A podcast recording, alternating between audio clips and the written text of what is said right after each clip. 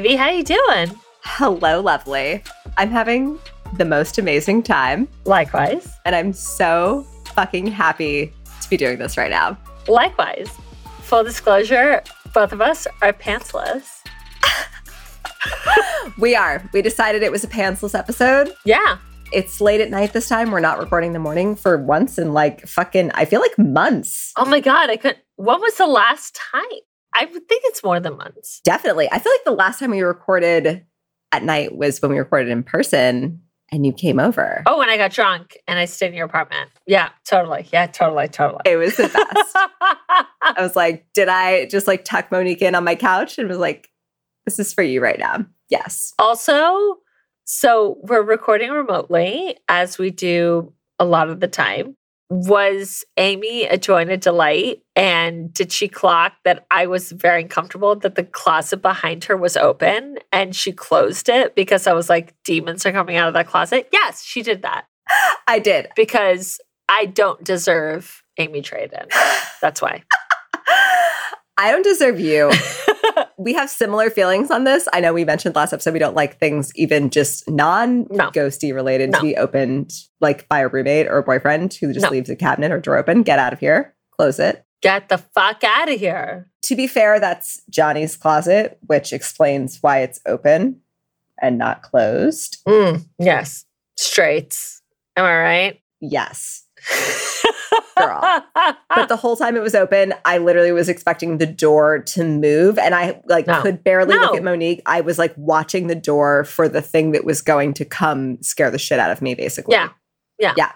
Girl, how's how's your week? Tell me all the things. What's happening? My week has been great. Great. I have to give a shout out because today, day we're recording, is my mom's 60th birthday. Diana, the lovely, Diana. the incomparable.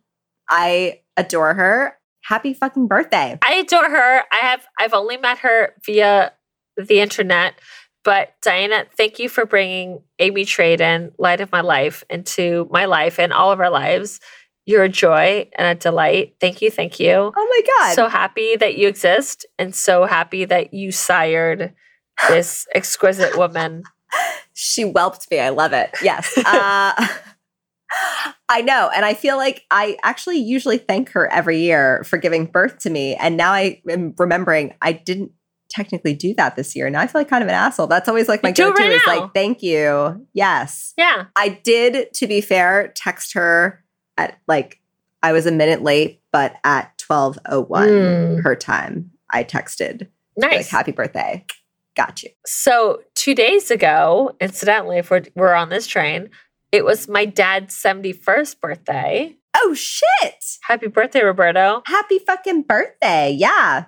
Also, he doesn't listen, nor does he know that this podcast exists. So, Girl, I mean, same for my dad. Sorry. I was like, if he actually does know about this and is listening to this right now, I'm sorry. I yeah, I know, right?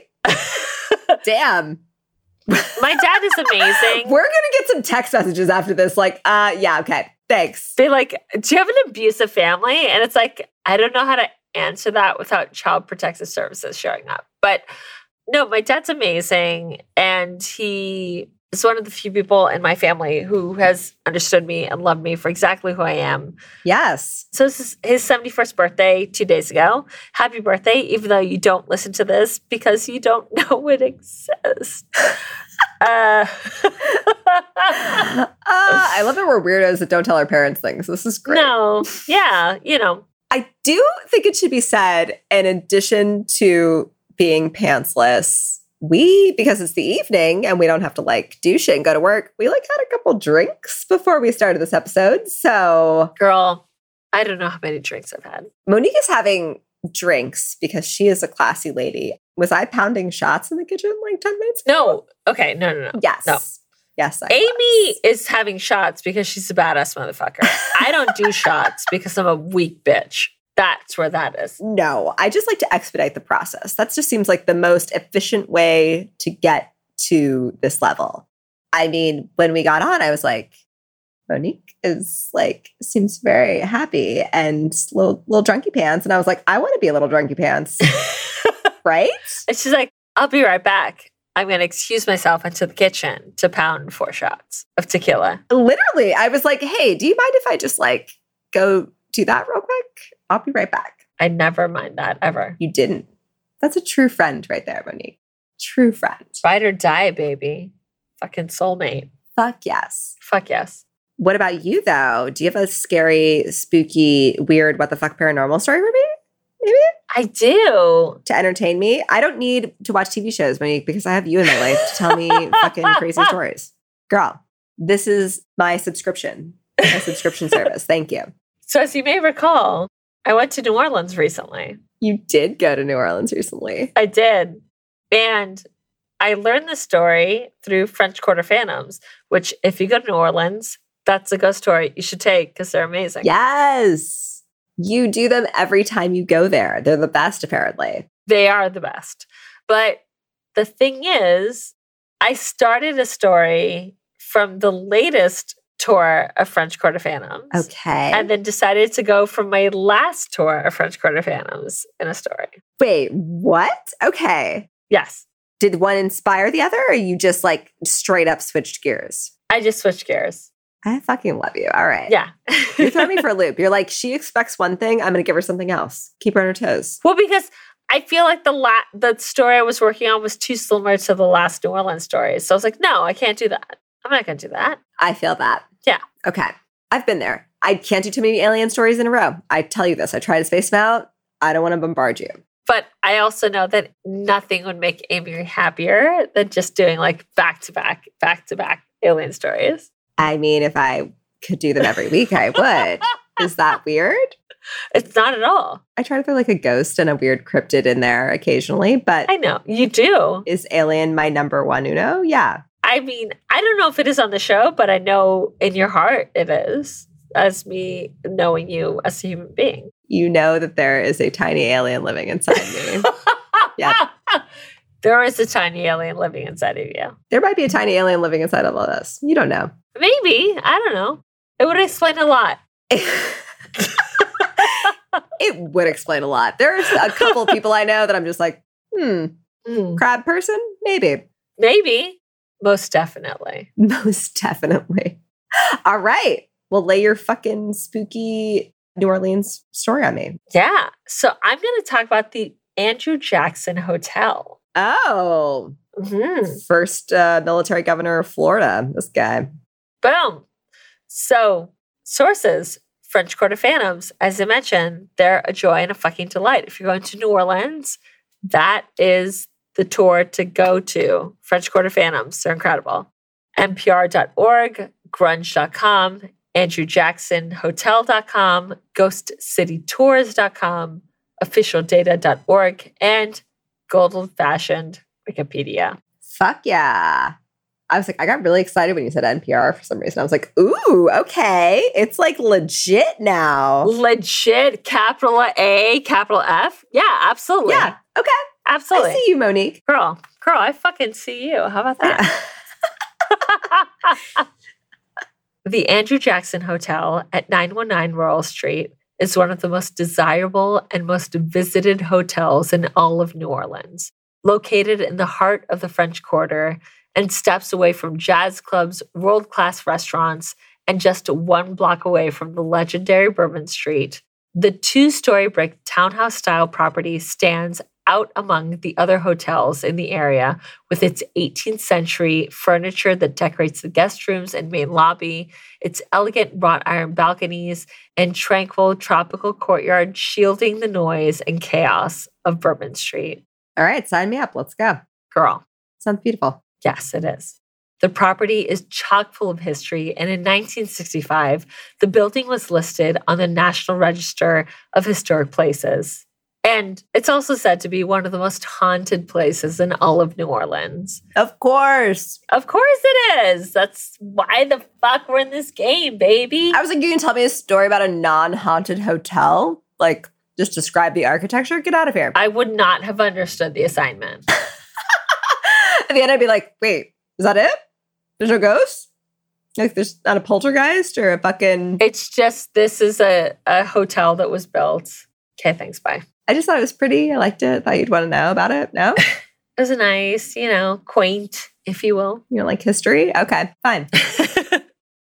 to get into why that might be the case, let's get in our way, way back machine and head back to the 18th century, which was a rough time to live in New Orleans. I'm like, let's not say we did because no, thank you. Fucking literally, because it was rife with disease, death, and destitution. Every summer, the city would be ravaged by a yellow fever epidemic, killing hundreds of residents. And dying from yellow fever wasn't a great way to go. Oh, no. Girl. So I clearly did not understand what dying from yellow fever was like. So let me let me let you in on this. Oh God, tell me. I have an idea in my mind, but I hope it's wrong. I'm going to say it's probably not. It's probably worse than what you think. Oh God. Just what I think. It always is, Monique. Right? The afflicted would experience a host of unpleasant symptoms, including jaundice, chills, nausea, headaches, fever, convulsions, and delirium. Ah, no. Wait, girl. In the stuff out of nightmares, the infected would start to bleed out of their eyes, nose, and ears. Okay. No fucking thank you. Absolutely not. Absolutely not. Absolutely not. Take me out and old yeller me in the back. I'm not. Absolutely not. Literally fucking facts. Old yeller me, fucking hardcore. It, the second that I start bleeding out my eyes, can you old yeller me, please? That's all I want. Please. Yes. Please. I'm making this a declaration to anyone. The second I start bleeding out my eyes, please old yeller me. Especially if it's the fucking 1800s where the remedy for this is like a hot poker up inside of you. Wait and pray? No, thank you. Yeah. I don't know. No, thank you.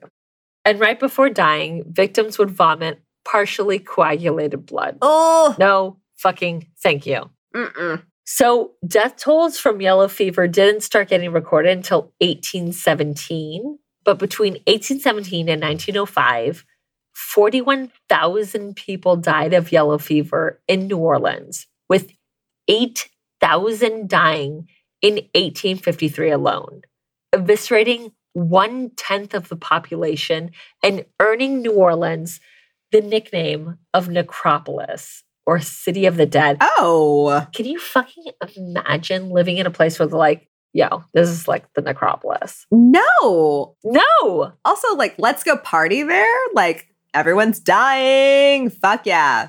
Right. I don't understand this. No, no, no.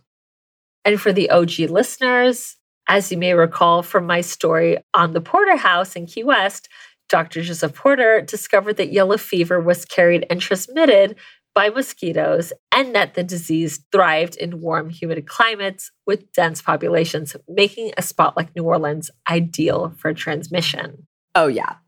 It's like all fucking bayous and marshes. 10,000 fucking percent. While childhood mortality rates during this time were exceedingly high, it was men between the ages of 15 and 40 who were the most susceptible to the disease, almost always succumbing to it, leaving their respective families without a head of the household. This was such an issue in 1792 that the Spanish colonial government opened an orphanage and an all boys boarding school at 919 Royal Street for boys who had lost their parents to yellow fever. Oh my God. Girl, girl literally says the stuff of fucking nightmares and horror movies. Literally. This is real sad, Monique. It is so sad. All right. Tell me more about everyone dying from yellow fever. While the boarding school saw initial success, it was short lived because on December 8th, 1794, the Great New Orleans Fire tore through the French Quarter, destroying 212 buildings. And while that sounds bad, this was only six years after the first Great New Orleans Fire that eviscerated the city, leveling 856 buildings out of the city's 1,100 buildings. That's why the architecture in the French Quarter is predominantly Spanish, because all the French architecture basically got wiped out during the first two fires, and New Orleans was under Spanish rule during the rebuild. That is fascinating. I don't think I realized that. Yes. That's fucking insane. I mean, it's a great way to eradicate disease, but like it's a little much. Sure. Maybe something else. Maybe don't light half the city on fire. Yeah. 919 Royal Street was among the casualties of the Second Great Fire, along with five boys who were trapped inside. Oh, oh, it hit me that this is a paranormal story and we're going to have these little like ghosty boys. No, oh, neek. I mean, Ugh. I mean, yeah, that's that tracks. Is this your first episode, Amy? Like, hi, hello, welcome to the fucking podcast. I'm sorry. Have we like been doing this kind of for like a year and a half? A little bit? Maybe? I don't know. I don't know. I'm on board now. I got it. After the fire, a U.S. federal courthouse was almost immediately built and remained there until before the turn of the 20th century, where General Andrew Jackson, who later became the seventh U.S. president, was held in contempt of court and charged with obstruction of justice.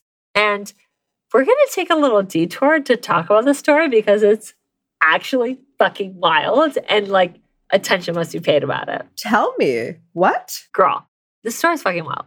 So, during the War of 1812, also known as the Second American Revolution, Jackson arrived in New Orleans in December of 1814 to bolster the city's defense against a possible invasion from the British. Upon arrival, he declared martial law in New Orleans. No one was allowed to enter the city, and no one was allowed to leave. In January of the following year, Jackson was victorious against the British in the Battle of New Orleans, granting him national hero status, and a peace treaty between the British and the US was going to be signed. However, until Jackson received word that the treaty had been signed and ratified, he would not lift martial law.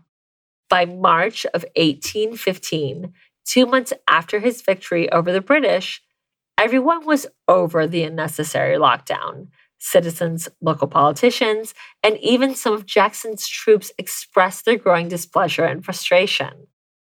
When some of the Creoles under Jackson's service registered as French citizens with the French consul Louis de Toussard asked to be discharged based on their foreign nationality, Jackson ordered all Frenchmen, including Toussard, to be banished and depart to no less than 120 miles from the city limits. When state senator Louis Loyard wrote an anonymous piece in the New Orleans newspaper challenging Jackson's refusal to release the militia after the British surrendered, Jackson discovered the author's identity and had him imprisoned. When the U.S. District Court judge Dominic A. Hall signed a writ of habeas corpus on behalf of the senator, Jackson had the judge arrested because fucking obviously. A military court ordered Senator Louis Loyard's release, but Jackson kept him in prison anyway. Judge Hall was banished from the city of New Orleans on Jackson's orders until a peace treaty had been ratified and the Brits had fled Louisiana's coastline.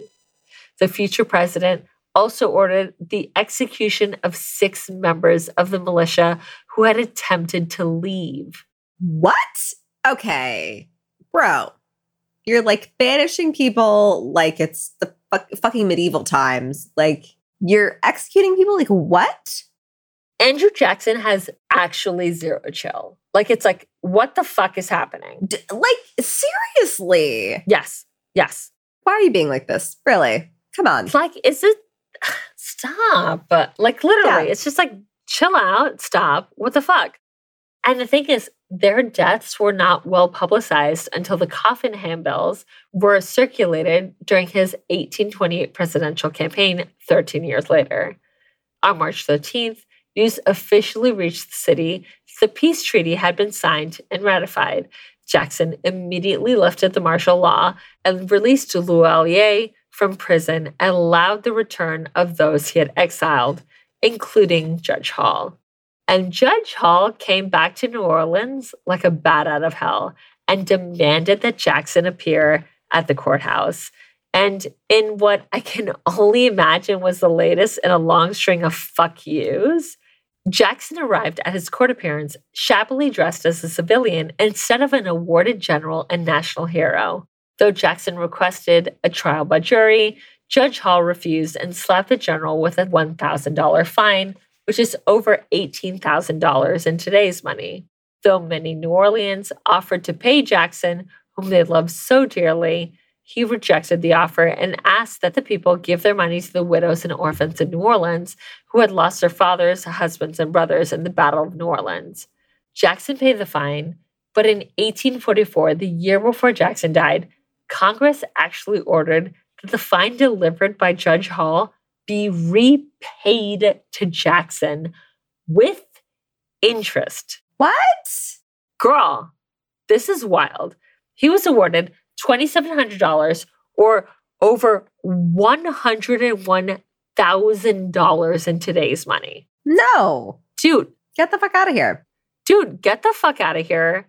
He was an asshole. You're getting paid for your fucking power trip? No. Yeah, it was like he fucked up and then it was like he got fined for contempt of court because that's yes, because we're like, hey, release this dude. He's like, nah, that's contempt of court. Yeah.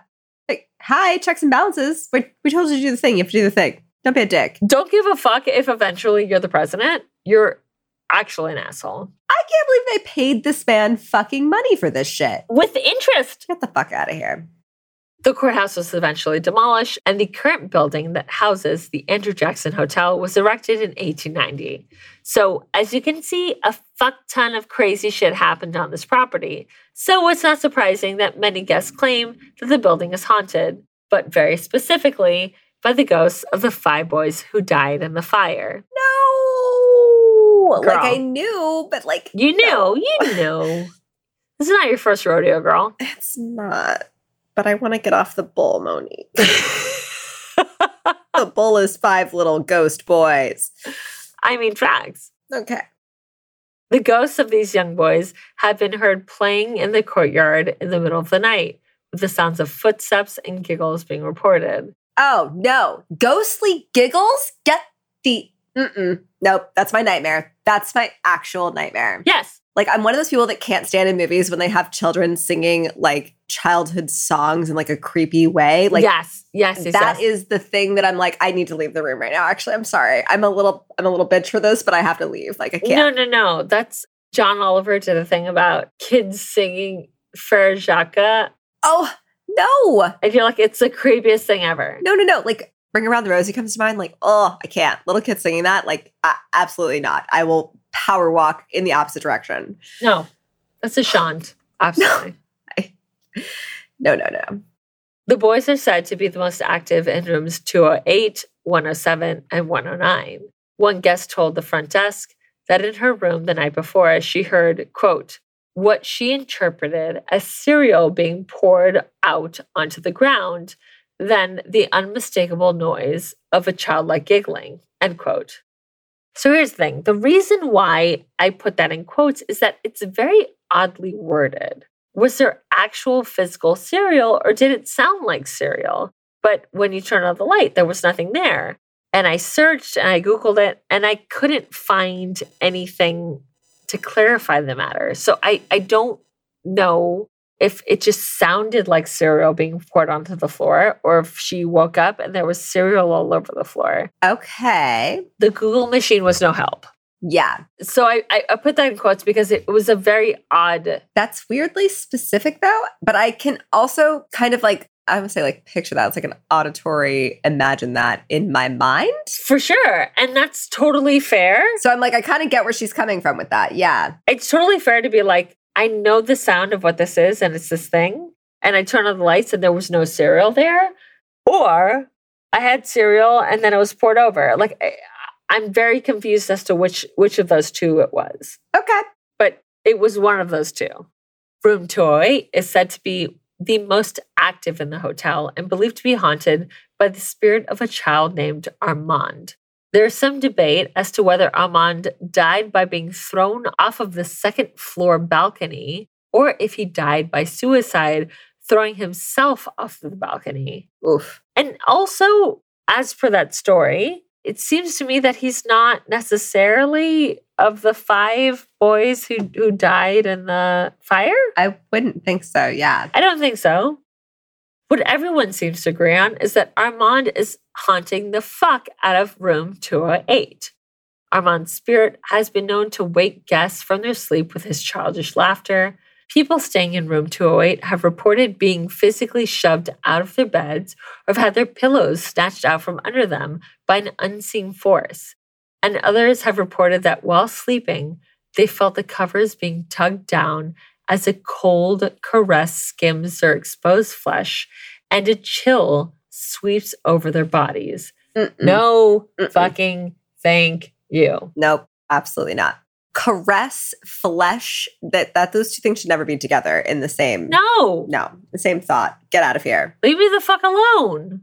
I'm trying to sleep, motherfucker. And in New Orleans, you partied all day. Yeah. Just want to go the fuck to sleep. One guest even reported being awoken from his sleep because of the static noise coming from the TV.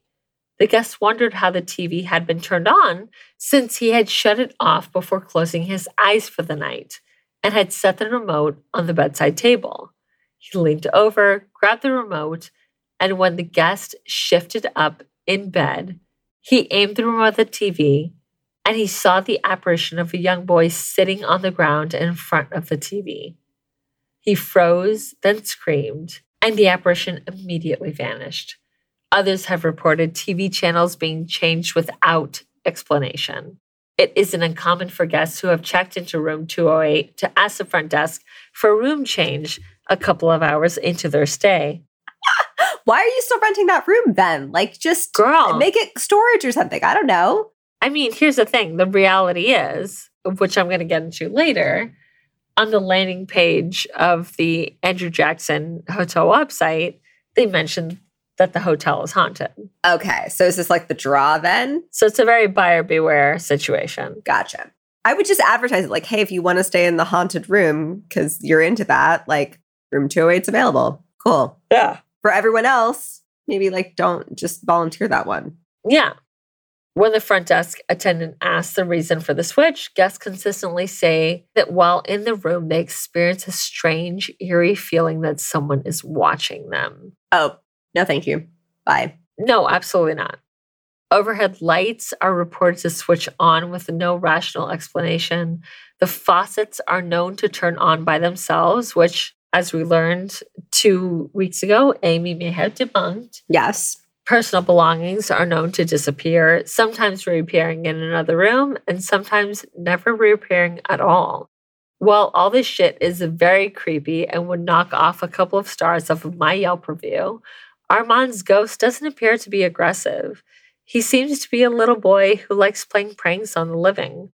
While it is unclear if Armand is the only ghost haunting room 208, the Andrew Jackson Hotel is also said to be haunted by the ghost of a woman whom many suspect might have been a housekeeper in the hotel at some point in its long history. Her spirit is known to straighten towels, fluff pillows, and rearrange furniture to her particular liking. In the Andrew Jackson, it is not uncommon to re enter a room and find the chairs moved closer to the window or swapped around entirely, which that would fuck my life up. That would really, I would not handle that well. No. I'd be like, goodbye. Yeah. I'm uh, gone. I'd like an early checkout, please. Thanks. Goodbye. Members of the cleaning staff have expressed their feelings of being watched while they go about their daily routine, with most suspecting the phantom housekeeper is the one responsible. Disembodied footsteps have also been heard climbing the stairs and back down at all times of the day and night. This apparition has even been spotted frequently in the lobby and in some rooms on the second floor. According to the various accounts of those who have stayed in the Andrew Jackson Hotel, the ghost of the hotel's namesake has remained as well. Guest reports seeing the former US president's actual apparition roaming the hallways, especially on, you guessed it, the second floor of the hotel. So, obligatory devil's advocate time. The faucet turning on by itself was debunked by Amy's shower ghost, given that the hotel was built in 1890 and the faucets can turn on by themselves when the plumbing is old. Yep. And while I certainly hope that the plumbing has been updated since 1890, it's still a fucking old hotel. Yeah. Also, It seems a little odd that Andrew Jackson would be haunting the hotel just because it's named after him. Like, did he die there? Yeah. What? He didn't live there, he didn't die there. He went to court there and was a raging asshole. Yeah, he doesn't give a fuck about that place. Yeah, I mean, and here's the thing. I also think it's noteworthy that the only thing that was mentioned about his haunting is that he wanders around. When I did my story on Ghosts of the White House, the ghost of Andrew Jackson was seen by both Mary Todd Lincoln and Harry Truman. Both said that he stomped around and cursed up a storm. That being said, if someone said they saw the ghost of Andrew Jackson at the Andrew Jackson Hotel, I'm going to believe them. Yeah. There's a lot of shit that I've seen and experienced that I don't have any way of proving other than my word. So here's the thing Ghost City Tours, who claim to be, quote, the world's largest and best ghost tour company, end quote, claims that they came across an article dated from the 1850s that lists that the property at 919 Royal Street was one of the few buildings that survived the quote, great conflagrations of 1792, when all that portion of New Orleans was devastated, end quote. Allegedly, the article goes on to say that in 1803, Louisiana Purchase was signed. The property was converted to the federal courthouse with minimal alteration. So, to obligatory devil's advocate, the obligatory devil's advocate. I love you. I love you. She's doubling down on the devil's advocate. I love it. Shit is just a bit too vague. If you came across an article, why don't you have the exact date or even the exact year that the article was printed? Why don't you have a copy of said article on your website? Yep. Why did you do a paranormal investigation at the hotel in 2017? They posted an article about the investigation on their website and talk about booking room 208 and how no matter how many different keys they were given, they weren't able to open it. And then when their investigator slash voodoo priest entered the room, he said a prayer. And when he removed his wooden cross from his neck, the cross immediately broke in half. There is a picture of the broken cross on the website, but that's it. They claim to have had EVP sessions and spirit box sessions that prove their claim that the building never burned down, but we only get transcripts of it, no actual audio. Mm, yep. So here's the thing everyone has something to gain from their version of the story. That the property is haunted is literally mentioned on the landing page of the hotel's website. Then you have Ghost City Tours who claim to be, quote, the world's largest and best ghost tour company, end quote. They have a vested interest in being the ones who know more than anyone about this kind of thing. And the thing is, I just kind of find it sus as fuck that while debunking that the fire ever took place, they still include the hotel in their ghost tour and even held the quote, first ever public ghost hunt, end quote, of the historic building in 2017. While there seems to be some debate as to which otherworldly guests roamed the property and how they got there, it seems that everyone can agree that the Andrew Jackson Hotel is one of the most haunted hotels in all of New Orleans. And that is the story of the Andrew Jackson Hotel in the French Quarter of New Orleans. Holy shit. Which you may have just busted as a fucking. I don't know. To me, it seems like it's an orphanage that burned down and then got turned into a courthouse and then turned to a hotel. That's what everything that I can provably find says. Okay. There is one company that says otherwise and then cannot prove their findings to be so. Okay. It's very weird to me to be like, no children died here, but we need to do ghost hunts here for the dead children. Even though there weren't any that happened here. That's very odd to me. That is very odd to me. I was like, I don't know why I don't really feel comfortable staying in a place that was once an orphanage. I don't know why that like fucks with my brain a little bit. No, I'm I'm never I'm not staying in this place ever. No, no. I've walked by it a couple times and I'm like, "Oh, cool. That's there. That's where a bunch of children died." Keep walking. Yeah. No, thank you. I mean, I don't want to handle an adult ghost. Girl. I definitely don't want to handle child ghost. Are you speaking to my soul right now? Yes, I am. No, That's not for me. no, thank you. You enjoy that for you. Love that journey for you. Not for me. No. Nope. I was like, what? A hotel was built in like, uh, what has like two years? Let's go to that one. 1890. Yep. Let's go to that one. Oh no, yeah. I'm like, yeah, no. Well, here's the thing. If you've ever been to New Orleans and and if you're you're remotely sensitive, there is just such a vibe to it that is like it's alive with otherworldliness. Okay. And I don't know how to describe it except that way. And if you know, you fucking know. And if you don't feel it, great. I wish I was you because it's a weird thing to feel. Let me fucking tell you. All right. I'm like intrigued now. Yeah. Is it just like you get cold, you get chills? What what's your it it is just a feeling? for me and and I don't know if anyone feels this type of thing. The closest that it comes to is the feeling of anxiety. Oh, the infrasound, you got it. You inherently know it's not anxiety, it is a different thing, but it is a very similar to anxiety except you know it's not anxiety. Okay. That was a very good description. Yeah. I liked that. Yes. I don't like anxiety. I don't want No. any of that at all. But there is a, a feeling of for me of of panic but also knowing that it is not self-inflicted that it is externally inflicted upon me. Okay. whereas anxiety i know it is it is self-inflicted. It's like i know this is me having a thing. Whereas my time in new orleans uh, a lot of places i've gone are just not it's like this is not a me thing. This is an exterior thing that is doing this to me. So creepy.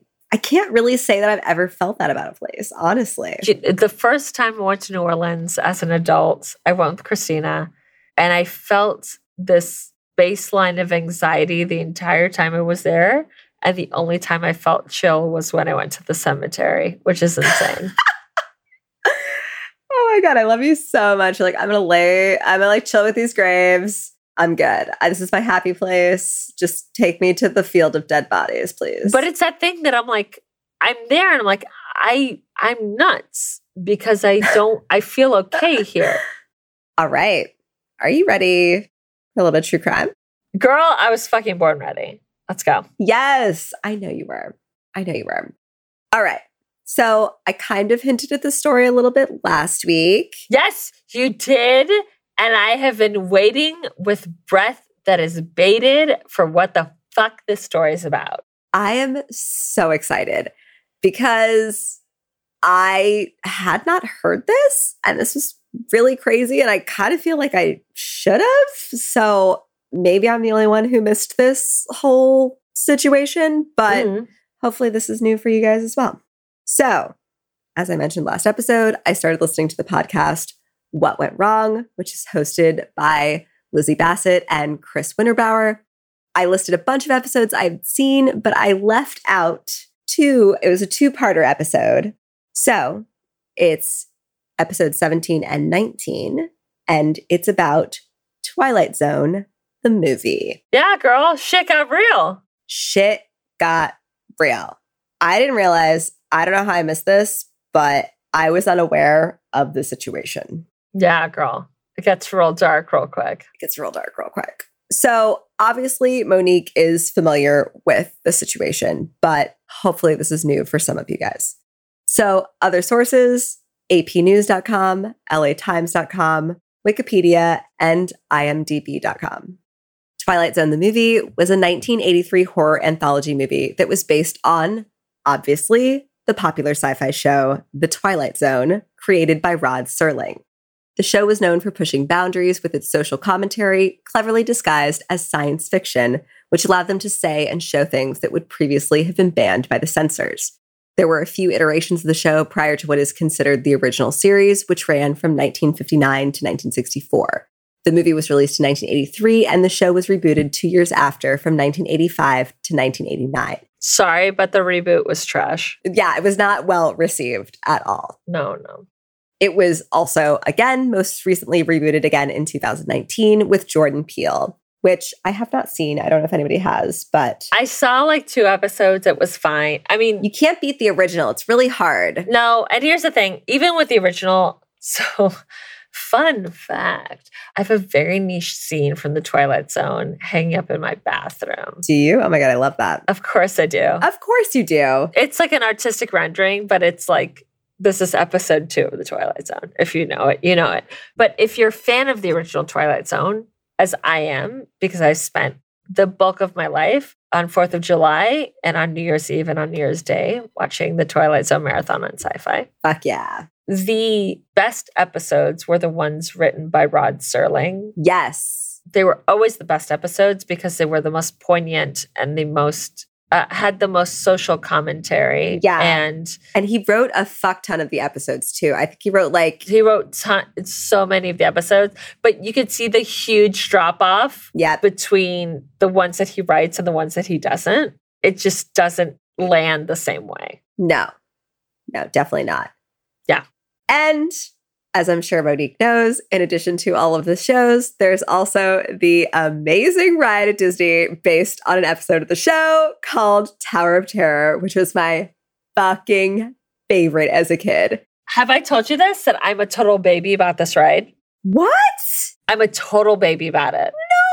No. I'm a total. So here's the thing the Disney World, because it no longer exists on Disneyland, the Disney World Tower of Terror ride, the concept is in the 1930s, there was a hotel. It got hit by lightning, and there was go there were people in this elevator and they disappeared when it was hit by lightning. so good. I love it. This incident created a frenzy where people flipped their shit and they just bolted the fuck out of the hotel. So you're when you are waiting in line to go onto the ride, you're going through the hotel and there's luggage that is left there Yep. because people were so afraid to leave.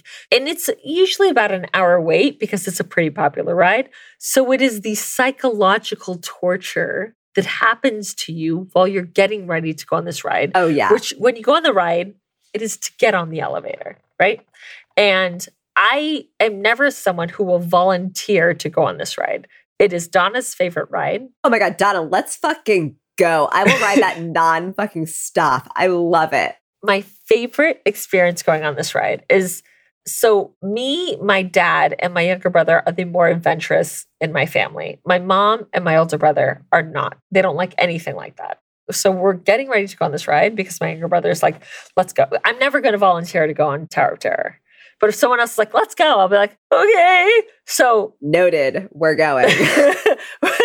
so we're me, my dad, my younger brother, and we're going on this ride, and we're waiting on this line. And the thing is, the line, the last stretch of the line is the boiler room of the hotel. I actually had somehow forgot about that. It's fucking so creepy and amazing. It's so creepy. It's so psychologically fucked up. so good. It's you're you're fucked up, right? And I, of me, my younger brother, and my dad, I am the wimp of the three of us for sure. So we've been waiting an hour in this line. We've been going through this hotel. We have been seeing this luggage that has been left there because people are like, fuck this.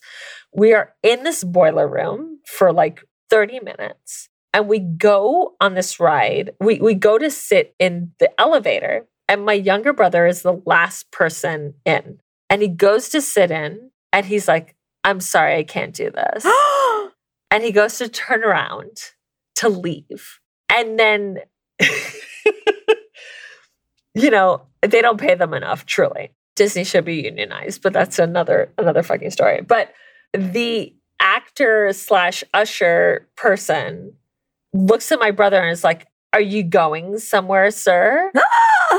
I love it. And he's like, no. And my brother sits down when he was ready to fucking bolt from the ride because he was terrified.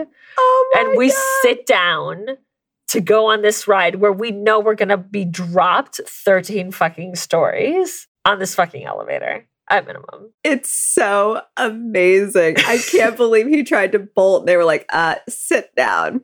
All I can really remember from Tower of Terror was the first time I rode, it was me and my cousin, and we're literally exactly two months apart from each other. Mm.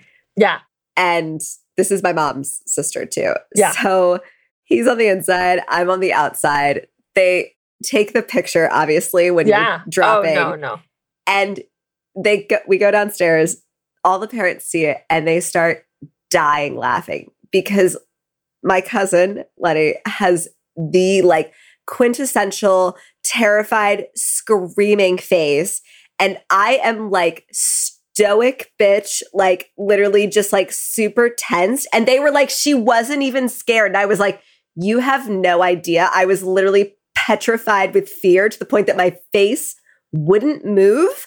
And everyone was like, oh, she's not scared. She's so cool and calm. And I was like, yeah, totally. That was, yeah, that was a situation. Yeah, no, he was scared. He's the scaredy cat. I'm the brave one. I was like, nope. All right. So we're getting in. We're getting into the shit though. We're getting into the shit. We're going back to Twilight Zone, the movie, not Twilight Zone, the ride, which we, I knew we were going to spend several minutes on because, We had to. Yes. yeah, we had to. So back to Twilight Zone, the movie. Mm-hmm. it throws me off because it's not the Twilight Zone, which is what the show was. It's Twilight Zone, Correct. which already you're fucking it up. Different. It was produced by Steven Spielberg and John Landis, who both also directed stories in the film. Mm. The anthology consisted of four segments, only one of which was a new story. The other three were just ripoffs from the original series, Yep. which is pretty fucking lame. Ten thousand percent. Yeah. Ten thousand percent. It was lame. Come on, dude. Like, whatever. Get it together. It's a fucking Twilight Zone. Figure it out. Yes, be original, write your own shit. Come on, give us something new. Each of the segments was treated like their own short film, and each one had a different director. Spielberg directed one of the remakes titled Kick the Can, while John Landis wrote and directed the only original contribution to the movie, the very first story, which was titled Time Out. Oof. So, a little background on John Landis. He was born in Chicago in 1950, but relocated to LA at four months old and grew up in LA. He said he saw the movie The Seven Voyages of Sinbad in theaters when he was eight and had loved it so much that he immediately went home and asked his mom who the person who makes the movies was. She told him the director, and he immediately knew that that's what he wanted to do when he grew up. He didn't go to film school, but instead tried to find any work in the film industry. He took any job he could find and worked in practically every role on set at one point or another. He was a PA, a dialogue coach, a stunt double, just to name a few. Any job he could find where he could work on set, he would take in an attempt to work his way up to directing and just learn as much as he could. And because he had worked in all these different positions, Landis felt like he understood every aspect of every job on set, which sounds great in theory because you're thinking, like, okay, he's super relatable, he gets it, he knows where we're coming from. But there's also some potential hubris attached to this as well. Being basically that, like, I know better than everyone else because I've done it all. So you don't know what you're talking about. Mm. John Landis is an iconic director and in the horror genre. He is very well known for directing An American Werewolf in London, Yep. which might be the next paragraph that Amy says. And if she doesn't, which I know she's going to, the podcast that I mentioned a while ago called Visitations, which is where Elijah Wood and his partner talk to horror film directors. They do talk to John Landis Oh, in it and it's it's really wonderful. It's called Visitations. Check that shit out. interesting. Yeah. I will have to check that out. I feel like I, in doing my research for this, realized this is also an episode of Cursed Films, which you, Oh, shit. watched. Yes. I haven't seen this episode. I didn't watch this episode either uh, because I honestly thought the podcast was really well done and did really great research. So I was that was my primary source. But yeah, when I came across it, I was like, oh shit, Monique, I remember watched this for at least The Exorcist no. and The Omen. No, Poltergeist and The Omen. Poltergeist and the Omen, yeah. Okay. I knew it was Yeah. You know. some of those. You know what time it is. I, sometimes. I sometimes. so, as Monique pointed out, John Landis does have a history in the horror genre. His first movie was the monster movie Schlock, which I am not familiar with, and I had not heard anything about that prior to this. He followed that up in a completely different direction with the Kentucky Fried movie, Fuck yeah. Kentucky Fried Movie. Yep. Before becoming a household name with the financially successful but critically panned National Lampoon's Animal House, which is what I'm sure pretty much everyone knows him from.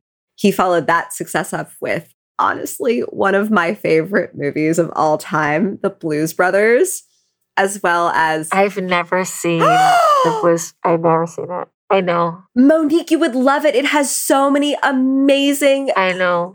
I know. amazing people in it. I know. I've never seen it. Dude, one of the facts in this podcast was that when Dan Aykroyd wrote the script for that, it was th- the screenplay for that, it was 300 pages long because he just wanted he wanted to put in every scene he ever wanted to put in in a movie, and so this screenplay is 300 pages long.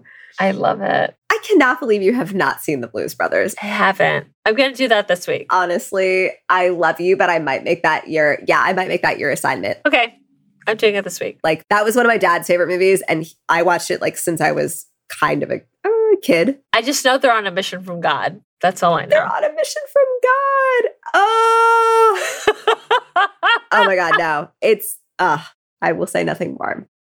And then again, as Monique said, followed that up with An American Werewolf in London. And after that, again, another one of my favorite movies with Eddie Murphy, Trading Places. And again, Dan Aykroyd. Ah, it's again fantastic. And he does all this before he's 35. So he's very successful at this so point. feel like shit about yourself Right? because I Yeah. fucking do. get on, get get to it. Randomly, he also directed Michael Jackson's Thriller music video, which I did not realize. yes, he fucking did. And it was incredible. So, talk about iconic horror. That's kind of the fucking The epitome. the fucking one. Yeah. Yeah. So Landis becomes known as the master of this style of gross out raunchy comedy, but also has a horror element to some of his films as well. So it makes sense that he was brought on for Twilight Zone, the movie. And really, the directors are the real draw for this movie because, again, most of it's just remakes of segments previously aired on the show. The idea being that having better directors and more money would elevate and improve the stories. Mm. It also should be noted that all of this takes place during a time where the studios were no longer the ones calling the shots during production. And instead, directors now kind of had like complete control on set and what they said goes. Oh, shit. I didn't know any of that. Yeah, which is kind of like how the industry was when Steven Spielberg and John Landis were coming up. Like that's what they were used to. Like they were the boss, like what they said when. Like that's just kind of how it was. No. Time Out, the segment that was written and directed by John Landis, starred actor Vic Morrow. Morrow was born Victor Morozoff in 1929 and was raised in the Bronx to a Jewish family.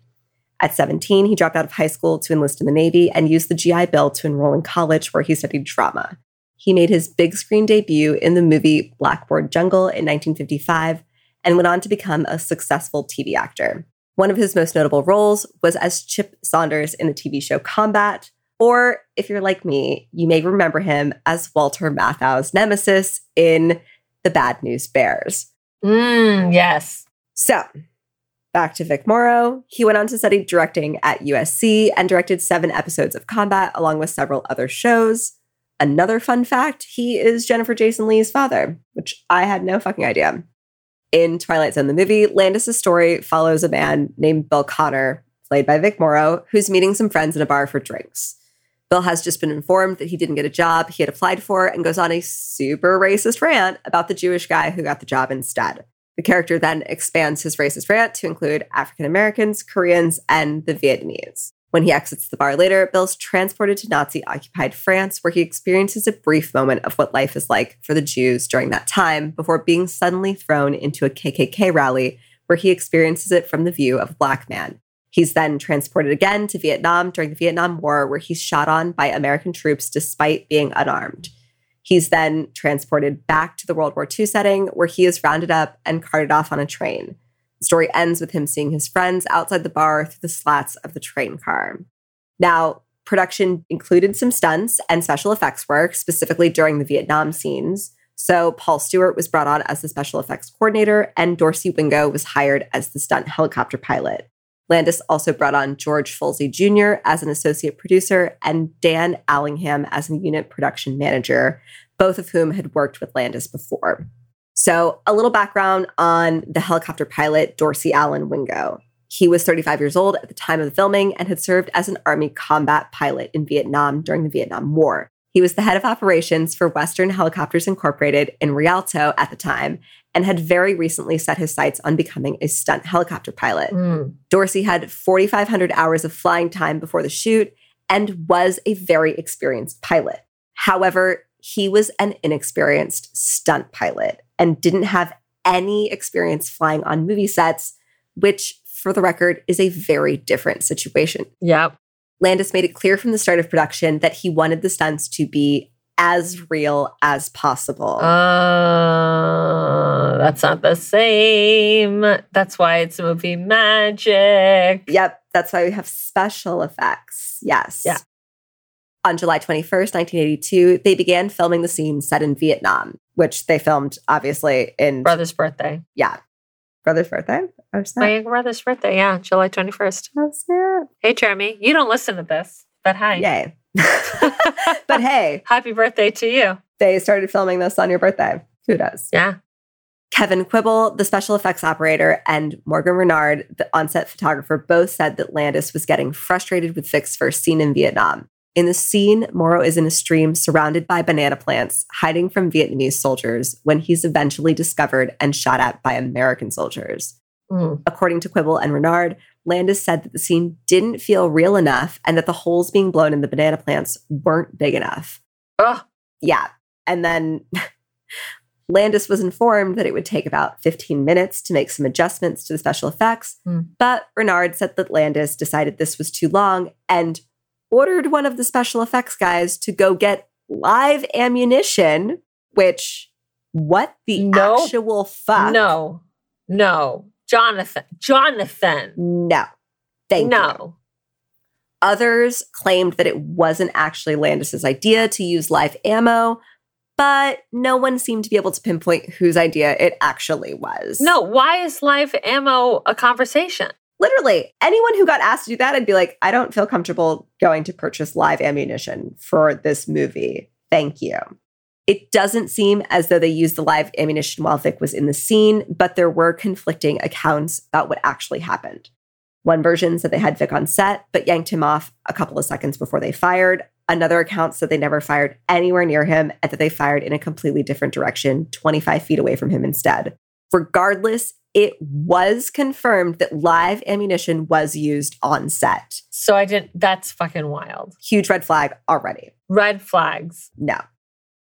Which is absolutely insane, obviously. Yes. Spielberg was never on set for any portion of this segment hmm that John Landis shot, but when he found out about it later, he was absolutely furious because Yes. he's a fucking professional and he knows this is fucking irresponsible as fuck.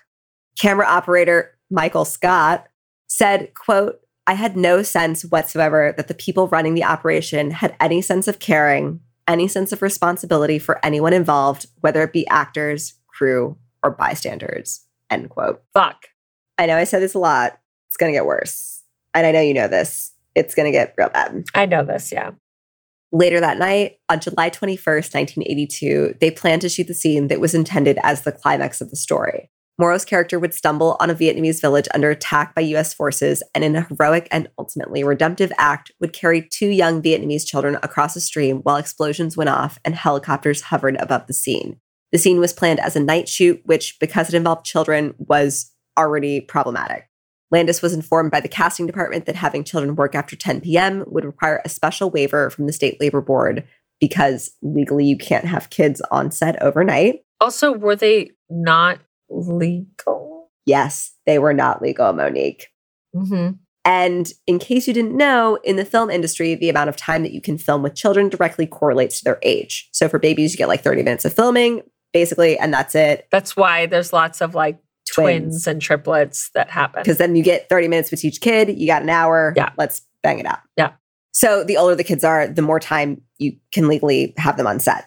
Now, as Chris and Lizzie point out, and I think is a very important thing to note, there's no guarantee that the waiver would have ever been approved, even if they had applied for it to go through things legally to hire these kids, Yeah. which, as you pointed out, was not the case. Hmm. It's possible, and I'm assuming probably very likely that after reading the details of the scene that they would have said absolutely fucking not, especially since the casting director herself told Landis that the scene, quote, sounded kind of dangerous, end quote, more than a month before the scene was set to shoot. Jonathan. Yep. But Landis allegedly told the casting team, the hell with you guys, we'll get them off the street ourselves. Which, classy. Jaws on the floor. Not a cute look. No. Especially since I know how this story ends. Girl. I know. I'm sorry. I'm doing this to all of you who don't know what's going on right now. So, in an attempt to circumvent child labor laws, Landis, quote unquote, hired two children, six year old Renee Chen and seven year old Myca Dinh Le. Ugh. And I say hired, but obviously they were being paid under the table, so they weren't technically hired. The children were hired after Peter Wei Tay Chen, Renee's uncle, was approached by a colleague whose wife was a production secretary for the film.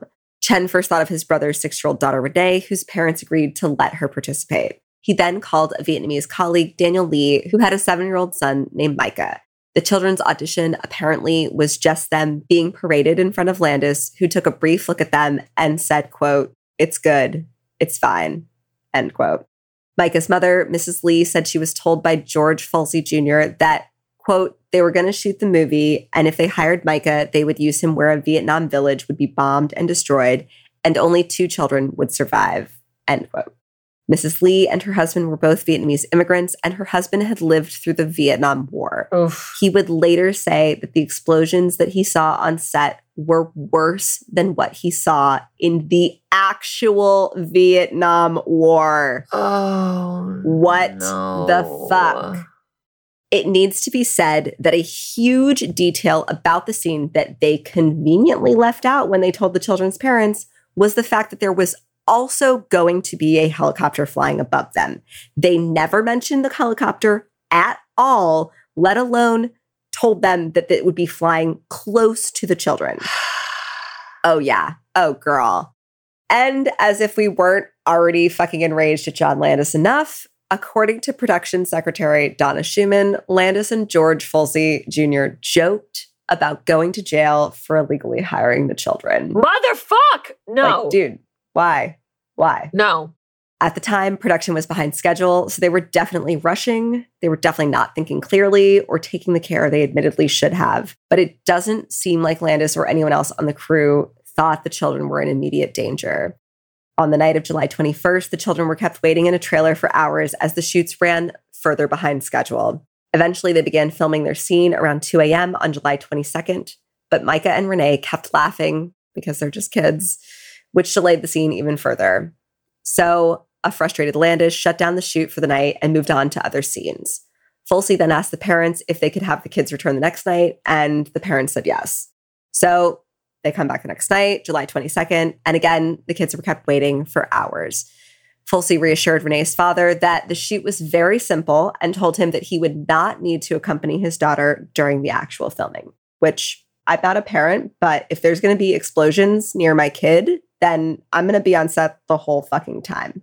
I'm not going to fuck off to a, a fucking In-N-Out burger and come back. My face is buried in my hand because I'm so upset by what's by what's coming. I know. She took her glasses off. Like she I did. Yeah. I'm really upset by what's coming. So. Yeah, it's a vibe. I'm sorry. I know. I it's know. worse when It's you okay. know sometimes because you're just like, oh, ugh. You're just waiting for the inevitable awfulness. Yep.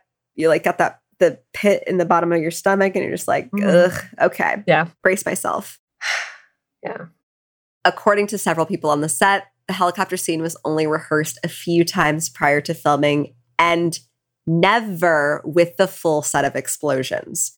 Kevin Quibble said he wasn't given any information about the scene prior to filming.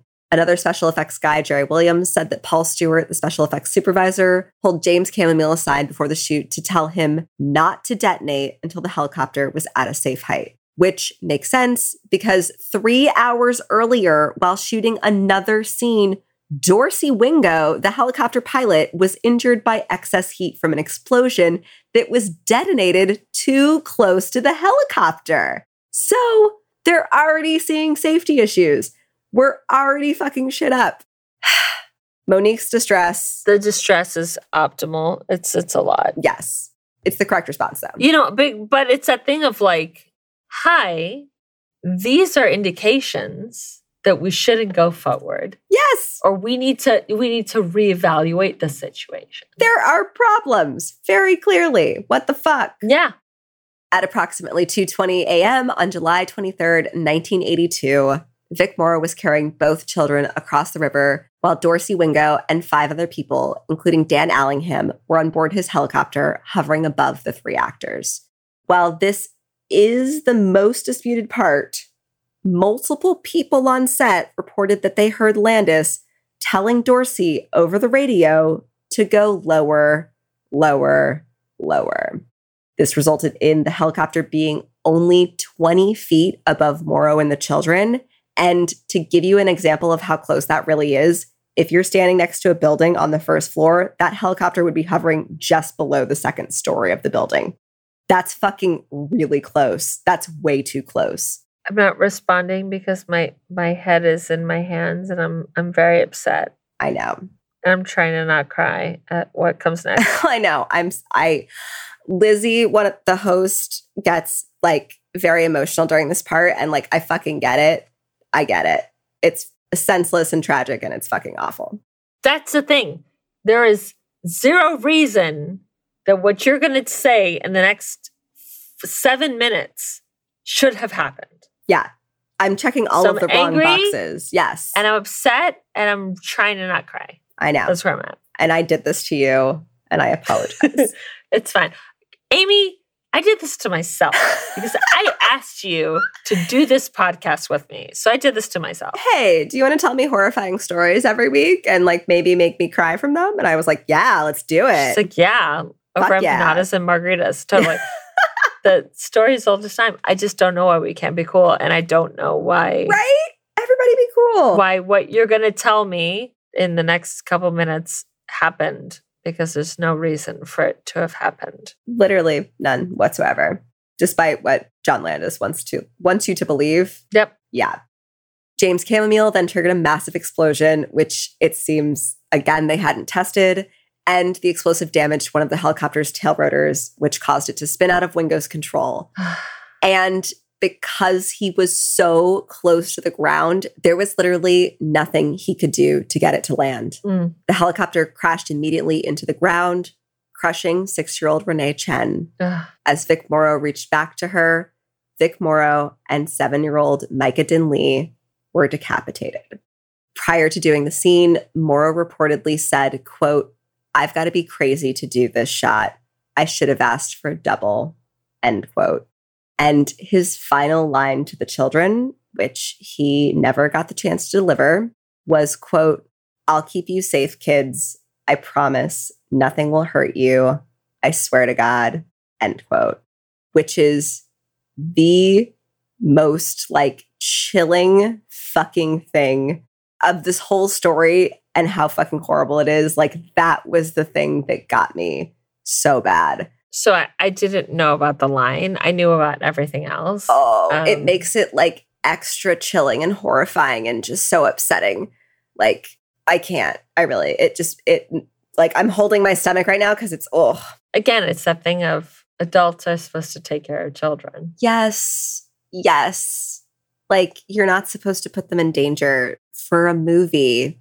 And for the record, the scene was really not safe for anyone on the crew. Landis himself was close enough that had the helicopter fallen at a slightly different angle, it would have crushed him. So it's not like he endangered others knowingly while he was a safe distance away.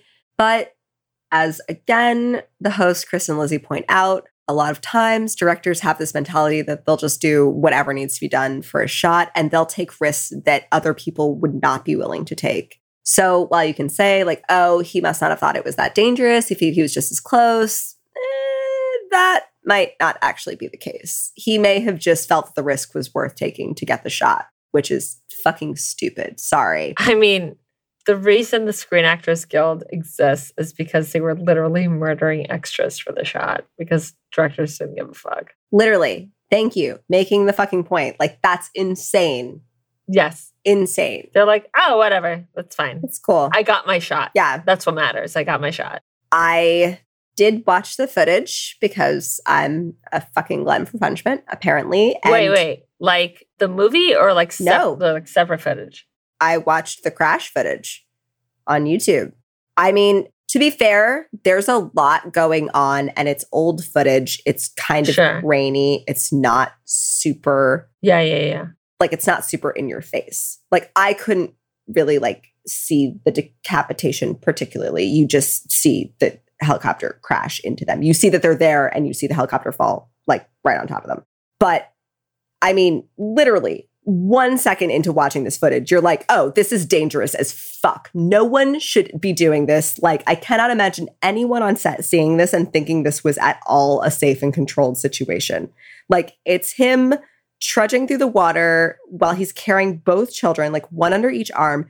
The winds from the rotor blades are whipping around them. There are explosions all around them. It's hard to even see what's going on, like I said, because it's either really dark because it's nighttime or it's really bright because there's a fucking million explosions going off. like it's actually fucking insane. And of course, this is the case, but it also feels extra horrifying to note this. The crash was caught on tape by six cameras because, of course, it's a big, expensive shot. They need all of the angles for it, which this is going to come into play a little later. So, everyone in the helicopter survived the crash, including cameraman Randy Robinson, who said the first bomb blast was stronger than he expected. According to him, it ricocheted off a wall and backfired into the helicopter. The crew tried to maneuver their craft out, and when the chopper went down, people started scrambling to get inside. He said all you could see was blazing fire wherever you looked and people running away from the trees. Again, everyone is close to the set, and it was completely possible that Dorcey could have crashed into the crane and the three other cameras and hit the 40 or 50 people standing around. So it's awful. It's so terrible. Like, I can't imagine a situation in which this crash is like handled well and no one gets hurt. Like, it's fucking a nightmare scenario. So I'm being very silent because I'm just very upset and like just resigned to this situation of like this happened. There's literally no reason for it to happen other than people being shitty. Oh, yeah. And uh, three people are dead. So, you know, two of which are children Yes. A six year old and a seven year old, for zero fucking reason. literally. And there's no way to not be wildly upset about it. No, that's the correct response. You're having a correct emotional reaction right now, Monique. And here's the thing my emotional reaction is just retreating into myself to not process that because there's no fucking reason for, for that to happen.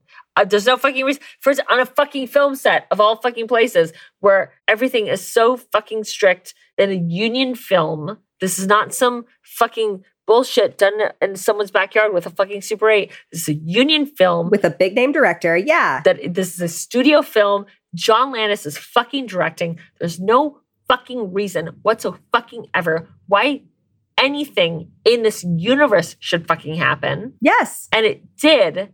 And it's just outrageous and upsetting and and it's just the only thing I can do is bury my head in my hands and try to not fucking cry. I I mean, unless you're sobbing, that's the only other thing you should do is just like uh head in the hands, depression. because I'm so fucking upset by the and and I'm laughing because my defense mechanism is like at an 11 to be like don't feel the feelings. Yeah. It's so fucked up and it's upsetting and and there is not a goddamn fucking thing I can say that will make it better and will bring those two kids back or bring Vic Morrow back. No. It's fucking deeply upsetting. And it is unfucking necessary. Yeah. In every fucking way. And it's unacceptable, honestly. And unfucking acceptable. Yes. Thank you. Yes. Important to note, Randy also very clearly stated that the helicopter was directed to go lower. Now, a couple things happened immediately following the accident. Rolling Stone published an article examining the accident and Landis's culpability. Following the release of that article, a bunch of directors banded together to write an open letter in defense of John Landis. Of course. Yeah. which included Francis Ford Coppola and George Lucas, which, guys, the fuck. And in this letter, they basically claimed that the director's only job is the art of the movie and that ultimately As opposed to what? the safety of everyone on set apparently is not their responsibility. That falls to everyone else and they should have said something. Which you can't see. So I'm holding a double bird. Monique is, yeah. And here's the thing I'm doing it to Amy, but Amy knows Oh, that I'm not yeah. actually doing it to her because we're on the same fucking page about this. Yeah. I'm in, I'm raging at her, but she's like, yeah, girl, same. it's give me your rage. I will release it exponentially towards John Landis. I we can quadruple bird him. We'll like both do it. He's yeah. Fuck John him. Landis, fuck you. I, know. I really liked you, and this is not kosher. Don't listen to his visitations episode. I know. He does two of my favorite movies and I'm like really upset about it and I'm I'm justifying liking them because I want to support everyone else on the movie who wasn't shitty John Landis. yeah, that's fair. That's fair. I'm going to try to go with that. Incidentally, uh, I don't know if you bring this up. Leonardo DiCaprio has the rights to the newest Twilight Zone movie. Oh. I don't mention that and I didn't know that. He's had it for like 20 years. Okay. What that means, I don't know because he hasn't done dick with it. I was like, is he gonna, yeah, per, like put that out or be in it or something? I would love to see that. That sounds amazing. He's also had the rights to the Devil in the White City H.H. H. Holmes movie What? for like ever. What the? Do something with that. I would love to see that. Girl, figure your fucking life out. Dude, they fucking do that. Ridley Scott bought the rights to like one of my like favorite young adult books, and like I was have been excited about it for genuinely ten years, and it's never come out. And it's probably never going to come out. So Yeah. It's it'll come out in like 20 years when you're not a young adult and like I have kids and you're like remember anything from the story? in my day, I love this book. Uh, so again, all these directors write this letter in defense of John Landis and basically just say that it's not their responsibility, that that's why they have everybody else on the crew, blah, blah, blah. Fine. Okay, here's the thing. Okay, I'll even accept that. Who was the one who was like, this was acceptable Yes. to fly fly this far down? Because anyone worth their salt would be like, absolutely fucking not. Yes. Any safety stunt person would be like, no, this is not acceptable. No. But as I mentioned before, this is during a time when directors like really did have the ultimate say. And these are very famous directors. Like, you're not going to fucking be the person who's like, Tell Steven Spielberg to fuck himself. Totally. Yeah, absolutely not. So it's more of a dictatorship than a democracy, clearly. Yeah. So people were afraid to say no to these big name directors, even when they thought something was wrong. One of the few directors who was outspoken against Landis's defense was Steven Spielberg. Oh shit! Who was on the? Oh, I was on the the movie. Yeah, he was a co producer on the entire movie and a producer on this segment in particular. Vic Morrow's funeral was held on July 25th, 1982. According to Vic Morrow's longtime friend, Dick Peabody, who was one of the pallbearers and was asked by the family to give a eulogy at the service, John Landis showed up uninvited to this funeral and proceeded to get up and deliver a eulogy in which he stated he was proud to have directed Vic in what Vic himself considered the best performance of his career. He also said, quote, tragedy strikes in an instant, but film is immortal. Vic lives forever, end quote. Go fuck yourself. He also apparently showed up like acting like he was super frail and couldn't walk and had his like wife and George Folsey Jr. Oh no! He, yeah, of course. He- yeah, yeah. He put he pulled the fucking like uh, Robert Durst bullshit. Yes. Eat a dick, go fuck yourself. That's fucking gross. It's gross, John Landis. I love you, How dare you? but literally, how fucking dare you? uninvited and you're to give a eulogy? Like stand in the back quietly. You shut the fuck up. You show up quietly. You pay for his daughter's every move in her life. 100%. You don't say dick about it. Absolutely not. You you are a benefactor a la Great Expectations. Yep. Mrs. Havisham, that shit. You shut the fuck up and you live with the fact that it was your decisions that contributed to this girl's father's death. Yes. And not to fucking mention the two children who people gave less of a fuck about because they weren't US citizens. Yes. Which is also fucking gross. So that's what you fucking do, John Landis. You shut the fuck up and you do everything you can to make the horrible thing that you fucked up the rightest you can with what you can, Yes. which is not a lot. No. It's basically money and being like, I'm so fucking sorry. And I will never stop being sorry for this as long as I fucking live. Yes. And the acknowledgement of that, not being like, I'm going to show up to your fucking funeral and to eulogy and be like, he nailed it. Like, no. No. Spoiler, he doesn't do any of that and he's a trash person for the rest of this fucking story. So just prepare yourself for that. Yes.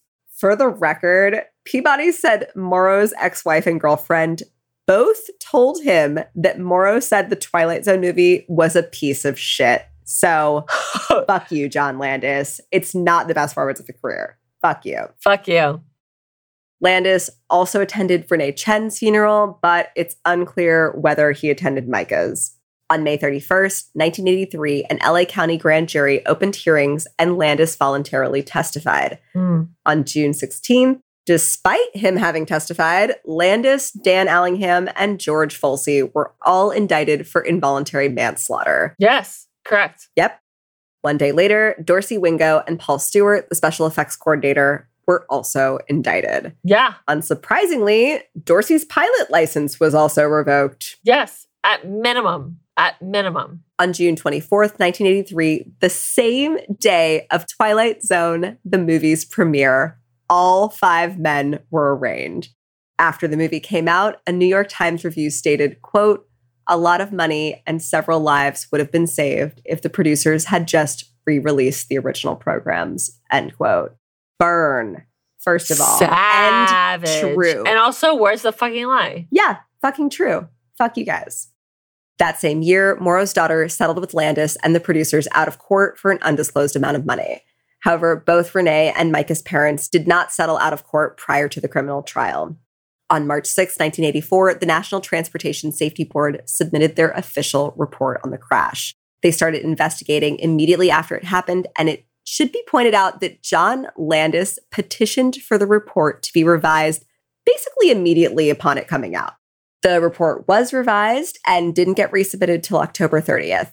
But it seems like whatever he was trying to get removed from that report didn't work because on April 3rd, 1984, all five were ordered to stand trial for the manslaughter deaths of Vic Morrow, Yes. six year old Renee Chen, and seven year old Myca Dinh Le. Yes. The minimum you can do is get on your fucking knees and say, I am so fucking sorry. Yeah. Holy fuck.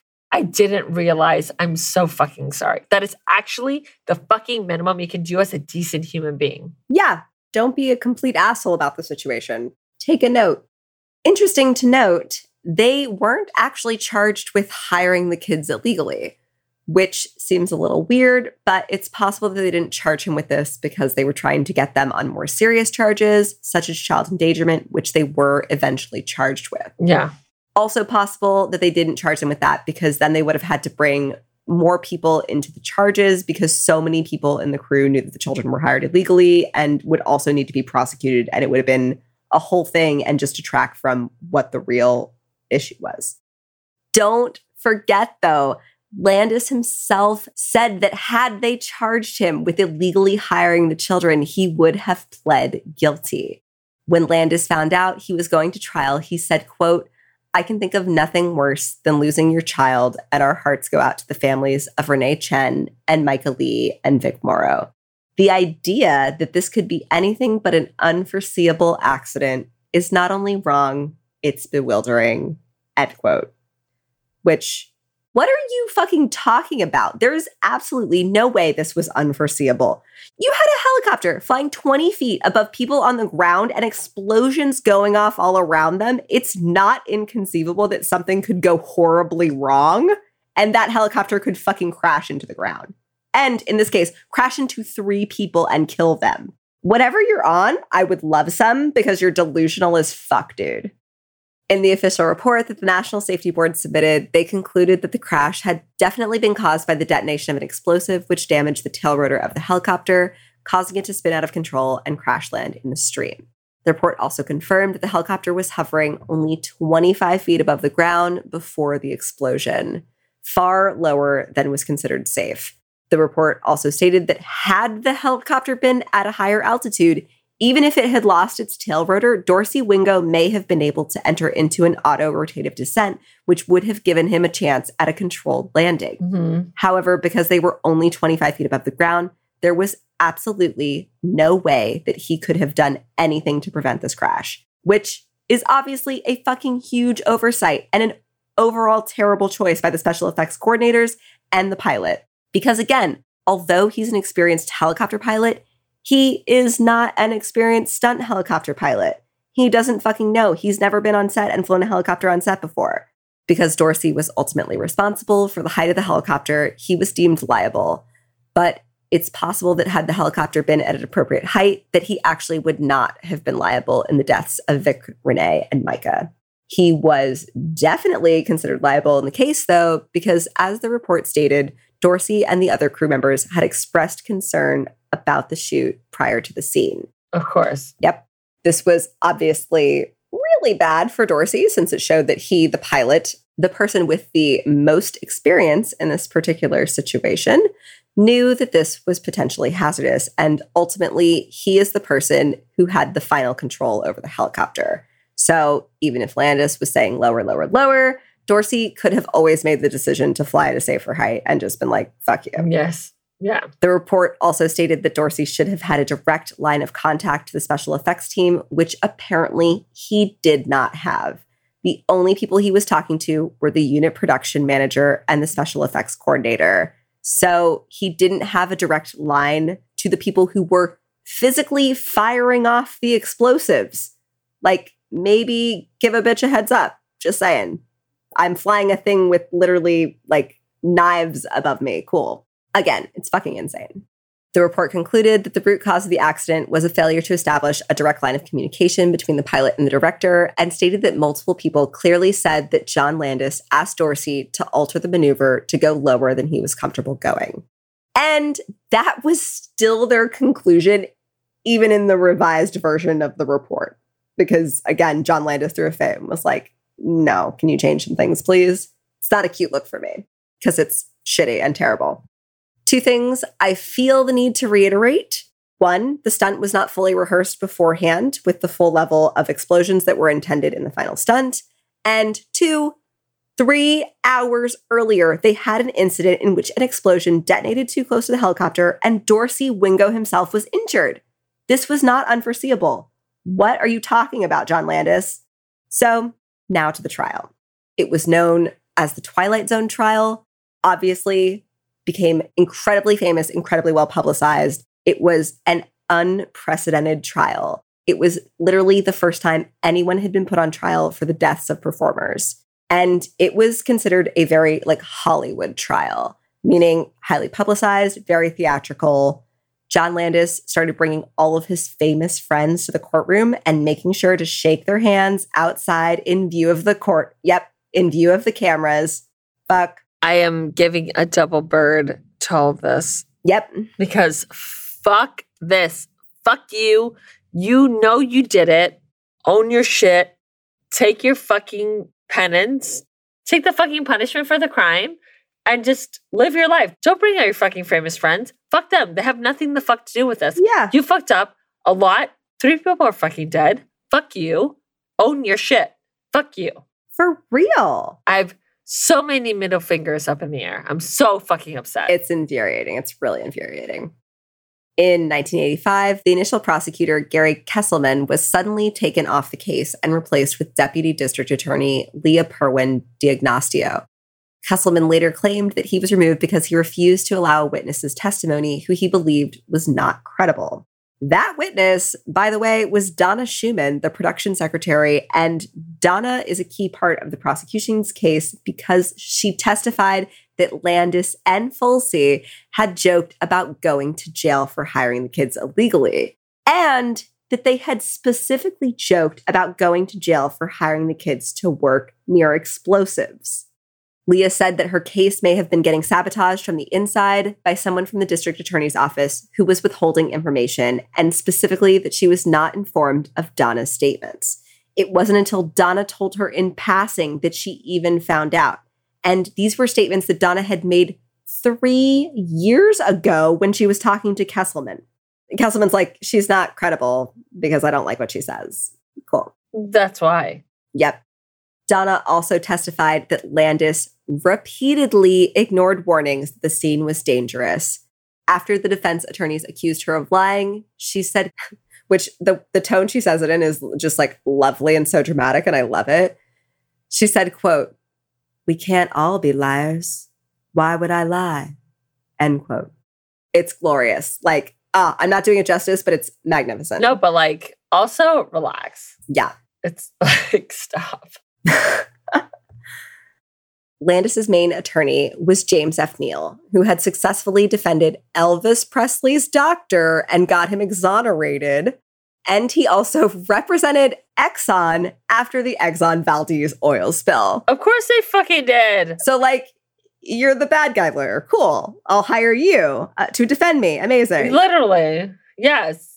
The other main defense attorney was Harland Braun, who was Folsey's main attorney. And Braun was known for defending Roman Polanski when he tried to get back in the academy. Slow clap, guys. Good job. You're nailing it. My rage knows no bounds. Girl, it's going to be even more infuriating. Fuck. Fuck. The trial doesn't start until 1986 and went on for 10 months. Fuck. The jury listened to nearly 100 witnesses, including Landis himself, who still stated that he didn't think the scene was inherently dangerous. Fuck you. What is wrong with your brain? Do you not perceive danger correctly like the rest of us? Because this was inherently dangerous. Thanks. Well, here's the thing. So I understand on the show for the last, whatever, 16 months, we have chided criminals for being shitty at their job. And I understand that Landis is doing all the correct things, but also, fuck you. Yes. Don't be a shitty person. Yes.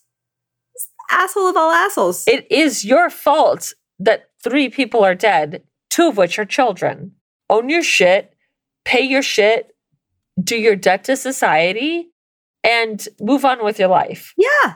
Don't say you weren't responsible when everyone fucking knows you were. Fuck you. Yes. And that it wasn't dangerous. Like, there are explosions involved. It's inherently dangerous.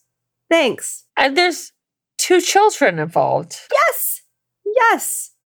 For the record, when Dorcey Wingo got on the stand, which this, if you felt any sympathy for Dorcey Wingo, fucking don't. Fuck them. Because when he got on the stand, he basically blamed Vic Morrow for not getting out of the way of the helicopter blades fast enough. So go fuck yourself.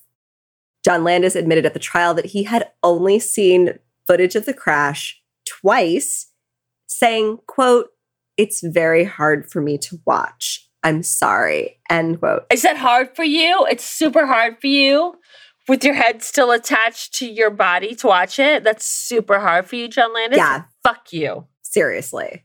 The AD testified that he had wanted to use dummies and stunt doubles and brought up his concerns the day he read the script. And when you see the footage, the kids really aren't in focus. So, like, so many things are going on that you really could have just like had dummies. You wouldn't have been able to tell that there weren't real kids. Like, there was literally no reason for them to be in the scene at all. Yes. Get a fucking dummy. Literally. It's gonna cost you less. Who gives a fuck? No one's gonna actually notice. Yeah, you think people watching in the big screen are be like, that's a dummy. That's not a real kid. Come on. It's a lame, it's a lame movie. No. And that's what you fucking do as a director. Yes. You don't endanger the lives of three of your actors to get the shot, quote unquote. And also at like one or two in the morning, You're tired. Like you are bound to make mistakes and shit. Yeah. at one or two in the morning, there's mm-hmm. no reason for kids to be up that late. No. You get a fucking dummy and you call it a fucking day. Yeah, it's fucking fine. Trust me.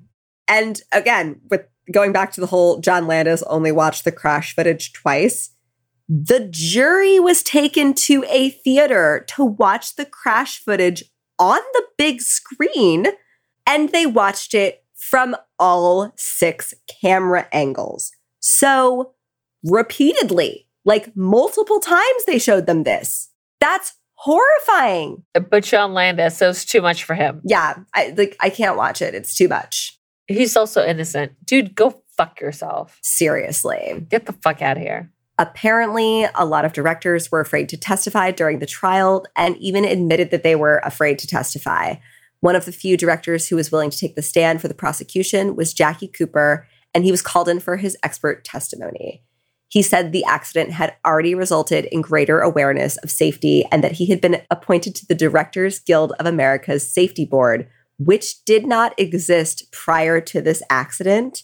He was also adamant that there was absolutely no reason this stunt should have occurred or continued, especially after there was an incident earlier in the night in which the explosions were already too close. He said if it was him, that he would have shut it down no questions asked. Because, yes, that's the correct response for a normal, sane human being who doesn't want to endanger the lives of a respected actor and two young children. Thank you. I'm so upset. Like I I'm beyond words how upset I am. Yep. That's where I'm at. It's not really surprising that people were afraid to speak up because apparently those that did said their careers never really recovered because people wouldn't hire them. During the trial, all the prosecution is trying to prove is that the defendants acted with criminal negligence that resulted in three deaths. Which, spoiler, they did. They did. Yes. The fact that they're even having to argue this instead of being like, hi, did you see the footage of the crazy dangerous situation they put everyone in when like they didn't practice at first and had an incident earlier? Cool. Making sure everyone saw this footage. Whereas the defense's entire argument is that this was unforeseeable, which like I just said, if you watch the footage, I don't know how you could fucking think that ever. It looks as dangerous as it is. I'm quiet, but but she has double birds like nonstop. They're just like constant, constantly flying through the air around her. They're beautiful. Because Amy will say another outrageous thing. Uh, good, yeah. Amy will say another outrageous thing that the defendants will say, and I can't respond except with the double bird because Yes. of how outrageous it is. That's okay. I don't like birds, but I like your birds, Monique. I'll take that. And because Amy is a joy and a delight, she understands that the birds are not towards her, No. they're towards the outrageousness that is being said by her. Yes. Yes. Amy, I love you. I love you. I was like, I don't love John Landis. I think, yeah, he's a real, yeah. No, you know what? Fuck you, John Landis. Yep. Yep. After the 10 month trial concluded, the jury deliberated for nine days before, on May 29th, 1987, much to, I'm sure, many people, including my own dismay, all five defendants were found not guilty on all charges, which included charges of child endangerment, for the record, which, like, I feel like is like the least, most baseline charge they could have gotten for this. Most obvious thing. Yes. And they're like, no, they didn't endanger any children. What, those two children that died in this crazy, like foreseeable. the one who was decapitated and the one who had a fucking helicopter dropped on it? No, they were fine. they're not in danger. What are you talking about? What's what? What? Girl, you crazy. What? Like It's infuriating. I like can't Girl, here, do you want a little more rage? John Landis went on to make comments about what a hard time this was in his life. you need to shut the fuck up. Yes. If you get acquitted, you shut the fuck up. And you go away. You get if you get acquitted for murdering three fucking people because of your goddamn fucking negligence on your fucking site, you shut the fuck up for the rest of your fucking life and you pay every fucking bill of that family's life. Oh my god, I'm so fucking angry and my my face is in my hands and I'm sorry because that's where I'm at in the story.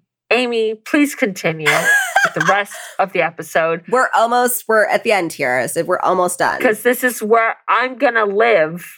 I'm so fucking upset. I'm sorry. And I was upset the second I understood this was the story you're doing, and it's just worse and worse. I know. I love you so much, though. I love you. I don't know how I missed the story. Like I, it, it blew my mind. I couldn't handle it for one fucking second. I it was enraging because it's fucking outrageous. Yes, I will say probably the one good thing to come out of this senseless tragedy was that changes were made in Hollywood regarding safety on set. Productions began adhering more strictly to child labor laws. The FAA passed regulations about how aircraft should be handled on set. This originally included fixed wing aircraft, but after this accident specifically, they added helicopters to those regulations and required a waiver to use them on set. Warner Brothers set up safety commissions to finally monitor every potentially hazardous aspect of filmmaking, which resulted in the safety manuals that are now required to be distributed on the set of every major film. The Directors Guild of America began penalizing directors that did not adhere to safety measures on set, which they had not done previously. SAG set up a safety line that actors could call if they were ever concerned about their safety on set. It was reported that after the crash, injuries on set dropped from 214 a year to 65. Yeah. It's insane. It also created a new position in the industry, which is called a risk management position, which didn't exist prior to this. And if it did exist in any sort of iteration, it's like some dude in an office. It's not somebody on set. They're actually seeing the risk involved to people in person. So it does seem that much of Hollywood did learn a valuable lesson from this absolutely terrible tragedy. Landis, on the other hand, clearly fucking didn't learn anything because one year after the trial, he invited all the jury members to a special screening of his newest movie, Coming to America, as a thank you. Which it should be noted that Harland Braun, Landis's own defense attorney, thought this was in poor taste and went so far as to wonder why the dead children's parents weren't invited. Because it's gross, John Landis. Why are you thanking the jury by inviting them to your new movie? That was a double bird that Amy said yes to. I am yesing all of your double birds because I feel them viscerally in my body. It's the only reaction I can have to them. So, regarding his getting the director position on Coming to America, apparently Eddie Murphy like did this kind of as a favor for him because he felt bad for him. They like were friends prior to this. He said, quote, I wanted to help out Landis I figured I'd give this guy a shot because his career was fucked, but he wound up fucking me. End quote. Apparently, on the set of Coming to America, Landis was secretly pissed at Eddie Murphy this whole time because he never came to the trial to show his support. Dude, fuck you. He gave you a job, homie. Yes, yes. Who gives a fuck about support? You know what matters? Money, cash money. So if you're getting a job, that matters more than showing up to fucking trial. Yes. Thank you. And so this information comes from a Playboy article, and the interviewer who's interviewing Eddie Murphy asked him, like, do you think he was guilty? And Murphy basically said that he wouldn't pass judgment on that, but did say, quote, if you're directing a movie and two kids get their heads chopped off at fucking 12 o'clock at night when they ain't supposed to be kids working and you said action, then you have some sort of responsibility. End quote. Where's the fucking lie though? Amen, Eddie Murphy. And this is someone who is his friend by all accounts. Apparently, Eddie Murphy had to pull a bunch of strings to get him hired as the director on Coming to America. And you're going to be upset that he didn't show up to your fucking trial? Yes, and be like resentful of him on set? Fuck you, John Landis. Straight up. Yes. So he's doing his friend a solid. And instead of being grateful, Landis demands a shit ton more money that was way above the asking price, which they gave him because of Eddie Murphy. And then he shows up and is a complete asshole to Eddie Murphy, saying shit like, I'm the boss, I'm the director. And apparently, one of his favorite things to do was remind Eddie Murphy that he had worked with Michael Jackson. Who gives a fuck? And that he was the only person brave enough to tell Michael Jackson, quote, fuck you, end quote. You know what, John Landis? Fuck you. Yeah. How about that? I'm brave enough to tell you that. Fuck you. Double birds Yep. this entire time. Yep. Eddie Murphy also had two writers come to set who come to the set of Coming to America because they were working on developing a sitcom with his company. And Landis saw them and started like grilling them about why they were there and if Eddie had paid them, which doesn't even apply because they're writing a Separate thing. This has nothing the fuck to do with you. Yes, and they're writing something for development. You don't get paid for that unless they buy it. So it doesn't apply at all. So he basically is like, Eddie, your company's fucking these guys out of their money. Like, don't be afraid to go up to Eddie and say, fuck you. So Eddie Murphy takes him in a playful chokehold. John Landis then apparently tries to playfully punch him in the balls, and Eddie Murphy immediately cuts off his windpipe and drops John Landis's ass to the fucking ground. Bye, bitch. Because correct. Don't fuck with Eddie Murphy, dude. Seriously. it's Eddie motherfucking Murphy. Show some goddamn respect. Seriously. This is the fucking Beverly Hills cop. You think you're going to get one over on him and you're going to try to punch him in the balls? This is raw shit. Thank you. Don't fuck with Eddie Murphy. Thank you. So John Landis, whatever, runs outside and then comes back to him later to rant and called him an ignorant, talentless asshole. And that he only took coming to America for the money and that he never respected Murphy after he didn't show up for his trial. Which, fuck you. Fuck this motherfucker. Yes. The most infuriating thing, and again, this is just one example of it. He continues to get work. John Landis continues to get work continuously. Yeah. Like he's still like, He's an icon. yes, He's an icon. Yeah, yes. Totally. Like yeah. he literally, even after all this shit with Eddie Murphy on Coming to America, he directs Beverly Hills Cop 3. Like, yeah, I mean, the shittiest one, obviously, but still, like, still, yeah. you got paid for that after killing three people through negligence and endangerment. Yeah. Not just people, two of whom were children. Children, yes. Again, thank you. Yeah, Thank God you got that shot, though, right? That they didn't use in the final film because it went horribly, horribly wrong. And that would have been gross and upsetting. When asked about the crash, Steven Spielberg said, quote, no movie is worth dying for. I think people are standing up much more now than ever before to producers and directors who ask too much. If something isn't safe, it's the right and responsibility of every actor or crew member to yell cut. End quote. facts. Steven Spielberg. Yes. Thank you. OG. Role model Yes. for the fucking industry, clearly, because everyone else is trash and defending John Landis, who killed people. okay. Two of which were children. Two of which were children. Deep breaths. We're at the end here. It's obviously terrible that it took a senseless and very clearly preventable tragedy that resulted in the deaths of three people, including two young children, as Monique and I have screamed multiple times, to make what now seem like obvious changes to the safety standards in the film industry. That being said, it is probably the one good thing to come out of all of this. And that is the story of the Twilight Zone trial. Uh, Ah, guys, if you've been with us, thank you. Because it turns out we're another fucking horror podcast, and at no point have we said that in the last two months. we've just given up, honestly, on announcing what podcast it is. you know, Deb, I'm sorry. It's fine. We failed you. We just do the outros. Yeah. I'm Monique Sanchez. I'm Amy Traden. If you don't follow us on the gram, you fucking should. We're at another fucking horror podcast. You can find me at Pin Up Girl Mo. You can find me at Lobotomy, and that's Lobot period Amy.